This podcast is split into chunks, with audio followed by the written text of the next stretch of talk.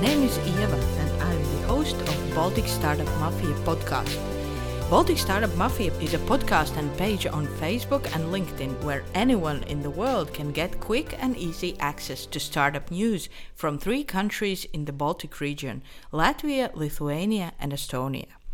And December is usually the best time of the year to do different statistics, and that's what startup organizations have done. Estonia and Lithuania have released its own statistics on how startups did this year.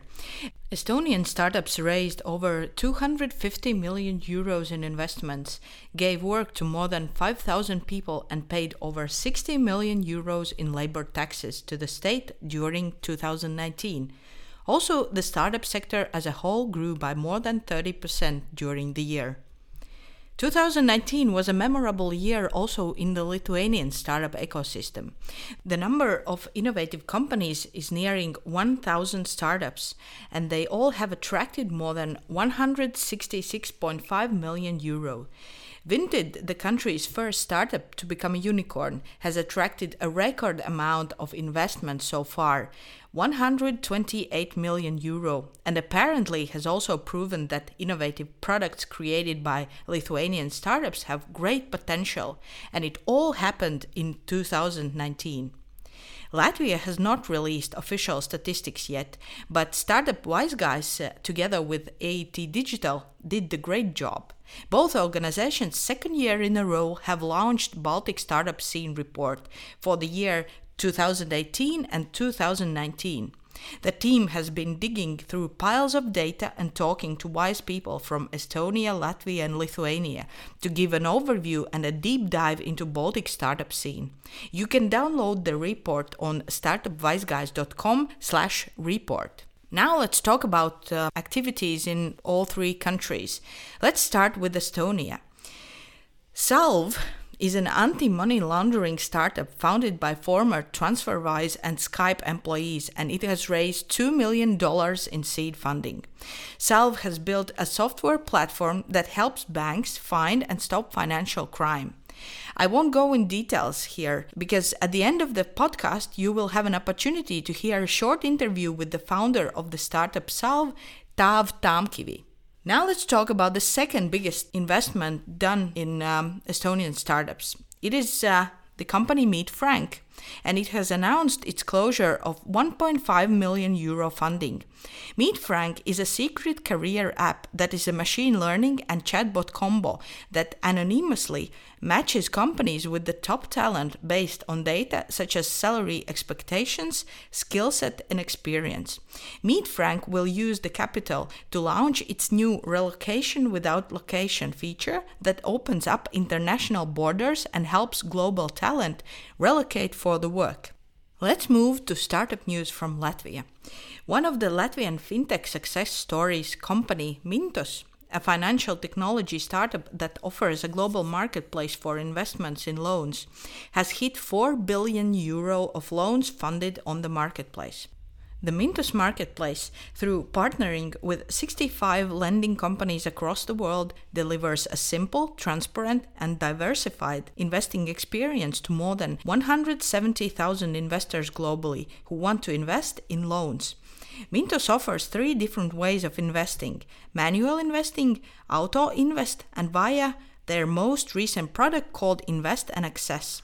Since the beginning of the year, Mintos has doubled the number of employees, now welcoming 140 people in its offices in Riga, Berlin, Vilnius, and Warsaw. In the context of Latvia, I would like to emphasize one significant news story that is not directly connected to startups yet, but will influence development of life sciences in Baltics in future.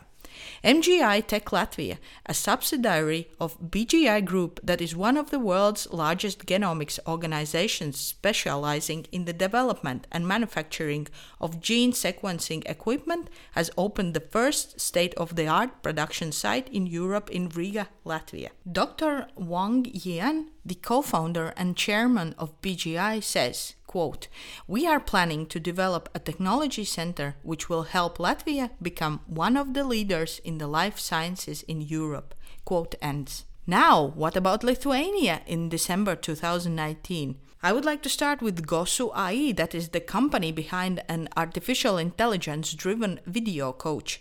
It has announced its most recent funding round of 2.5 million euros. Gosu AI provides its users with personalized AI driven tools and guidance, enabling them to improve their competitive gaming skills. The company was founded in 2017 in Vilnius, Lithuania, by Alisa Chumachenko, one of the world's top gaming experts. She is also the creator and the former CEO of Game Insight, one of the largest mobile game developing companies, which has employed 900 developers across 14 studios. Over 350 million people have played games developed by this company. Lithuanians have received Good News from the World Summit Award, that is a unique award system selecting and promoting local digital innovation to improve society. This year, jury selected two Lithuanian companies as winners, among others. Oxipit is the winner in the category of health and well-being. Oxipit is a computer vision software startup specialized in medical imaging. With a team of data scientists and medical specialists, the company aims to introduce innovative artificial intelligence and deep learning breakthroughs to everyday clinical practice. The other Lithuanian startup, BitDegree, is the winner in the World Summit Award category of learning and education. BitDegree is the world's first blockchain powered, smart incentive based online education platform which revolutionizes global education and tech recruiting. It also provides scholarships to learn by using the blockchain technology and providing cryptocurrency based incentives to the users. The company has been able to teach students job applicable skills and connect them with employers directly. With this episode, I would like to open a new section in this podcast. And I will do the interviews with the founder or CEO of the startup that has attracted the biggest investment in the previous month. And uh, this time, this is Estonian company Salv. So I have talked to the founder and CEO of the company, Taavi Tamkivi, and that's what he said. Could you please um, pitch a project? Yes, basically, what we what we do at Salv is that we're building and selling uh, technology for the financial institutions that helps them to, to fight uh, financial crime and also be compliant at the same time. Because financial crime is causing a lot of problems for the for the like normal human beings who are victim, victims of the crime, but it's also impacting uh, the banks who are, if they're not able to control that crime, then they're getting into serious troubles with their licenses and with their getting fines and, and their share price is stopping. And it's over the recent couple of years, it has got a lot of uh, attention from the publicity as well. And that's why the, the timing of our product is, is really really key uh, as, as, people more and more realize that they need to do something uh, with this crime fighting.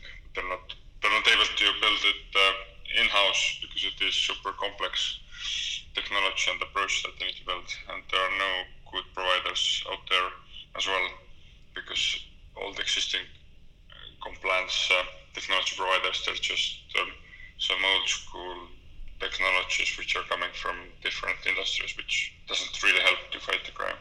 So that's what we do. So you mean that uh, if your solution were here earlier, then uh, Latvia and banks could have been avoided these troubles they are in right now? Yeah, it's like very very hard to speculate what would have happened. But yeah. looking into but, but but looking into future, definitely. Like if we if we manage to win some decent market share, then we are helping to reduce the amount of crime, or originally we are helping to increase the amount of crime that's detected, because like today only one or two percent of the overall money laundering is being caught by the banks. So, like, and what we're aiming is that like we're helping uh, institutions to find more than this one or two percent, and that's definitely we can achieve. And like, I'm really confident in this because like we have built similar technology in the past for Skype and TransferWise as employees of these companies, and we, we saw there how how effective it could become. And you already have one uh, bank as your client from Estonia, right? Yes, it's LHV Bank, which is like a local or startup bank, as they call it. Who is uh, initially behind this idea? You or you just uh, joined an existing team? Yeah, it was purely came from from my my head uh, because it's um, when I was fighting the, the financial crime on TransferWise, um, I made sure TransferWise was compliant um, all over the, the world, but I didn't realize uh, how bad is the situation for other financial institutions. But when I left TransferWise uh, and took um, time off with my family, then a lot of old friends and colleagues from different financial institutions started to come to me and to ask uh, my advice about how how they should actually fight uh, money laundering. They were compliant. They had licenses. They had formally everything in place, but they didn't feel comfortable, and they were afraid that actually some dirty money might flow through their systems. So it was just starting to help them with my knowledge and with my analytical skills. And and at some point of time, I realized that the number of these kind of support requests that came in, it wasn't um, random COVID incidents, but it was like systematic failure. And and at this point of time, I realized that okay, let's try to build some scalable SaaS product uh, to help um, more and more companies all, all over the world. So, were you initially hired as an AML expert, or you just uh, found this focus for yourself? Uh, I think it's the list of random coincidences. Like my, my background is mathematics and probability theory. So many, many years ago, I was reached uh, by Skype, um, and Skype fraud team was looking for data analyst to support um, their anti-fraud uh, activities because the Skype's network was huge already back in 2006 and they had um, significant problems with um, payment fraud. So they were just looking for data analysts and, and they accidentally uh, accepted this offer to join them. And then uh, after seven years fighting uh, like this kind of crime on Skype, uh, some old friends of mine from TransferWise reached out to me and convinced me that uh, anti-money laundering is something that deserves a lot of analytical uh, focus and mindset. And um, there was a lot of cool data mining problems, of course, but there was much more the legal dimension, uh, the operational uh, like uh, readiness, um, the product development challenges. And yeah, it was like naturally I grew into that um, crime fighter's role. It wasn't wasn't a conscious decision at, any point of time. What's the difference uh, between uh, Skype and TransferWise? Uh, I believe that Skype was a um, bigger team when you when you worked there. Transfer was started small, right? Yes, it was like when I joined Skype, I think we had 140 people, and when I joined TransferWise, we had 40 people or so. So like uh, in their growth uh, growth phase, it was quite different. But yeah, I, I think for for me the the most interesting part was like how um, how different these companies were in terms of their like complexity of the product building uh, and market reach. Like in, in Skype, uh, the product was like it was a really hardcore technology, which was like really complex, and for all the engineers and product people, it was like real challenge to figure out how to build technically this kind of scalable communication platform. And then actually sales uh, happened uh, by itself for like I think the marketing team at Skype didn't exist for a very long time. There was natural growth. Uh, whereas in TransferWise, I think it was like quite the opposite. It's like the product and technology originally was quite simple. It was like less less part of the work uh, was done manually, and it worked really well. So there wasn't this kind of hardcore technical challenge for the engineers and for the product people. But this, what was difficult was to, to explain to the people outside of the world like why they should trust uh, random new startup uh, to convince regulators that uh, these kind of newcomers in the fintech world are really trustworthy companies and they should have the same rights as banks in the market. But what it was really like a dream journey for TransferWise as it became a unicorn. And uh, how did you experience that journey from uh, starting from a small team and uh, becoming like really, really successful company? Then the most of people, I think, at TransferWise still um, enjoy a lot this ability to learn and develop um, yourself as a, as a human and the, the cultural um, we were all engaged to to take responsibility and to come up with the new things and new new products and new ideas and to implement them by ourselves and that's something which which was very different from Skype actually as well but that was really really motivating for people that uh, if I have some crazy idea and I'm able to convince some people around me that it's worth to try this idea then um, it was all, all in my hands to build it up and to prove it uh, to myself and to market that it actually works.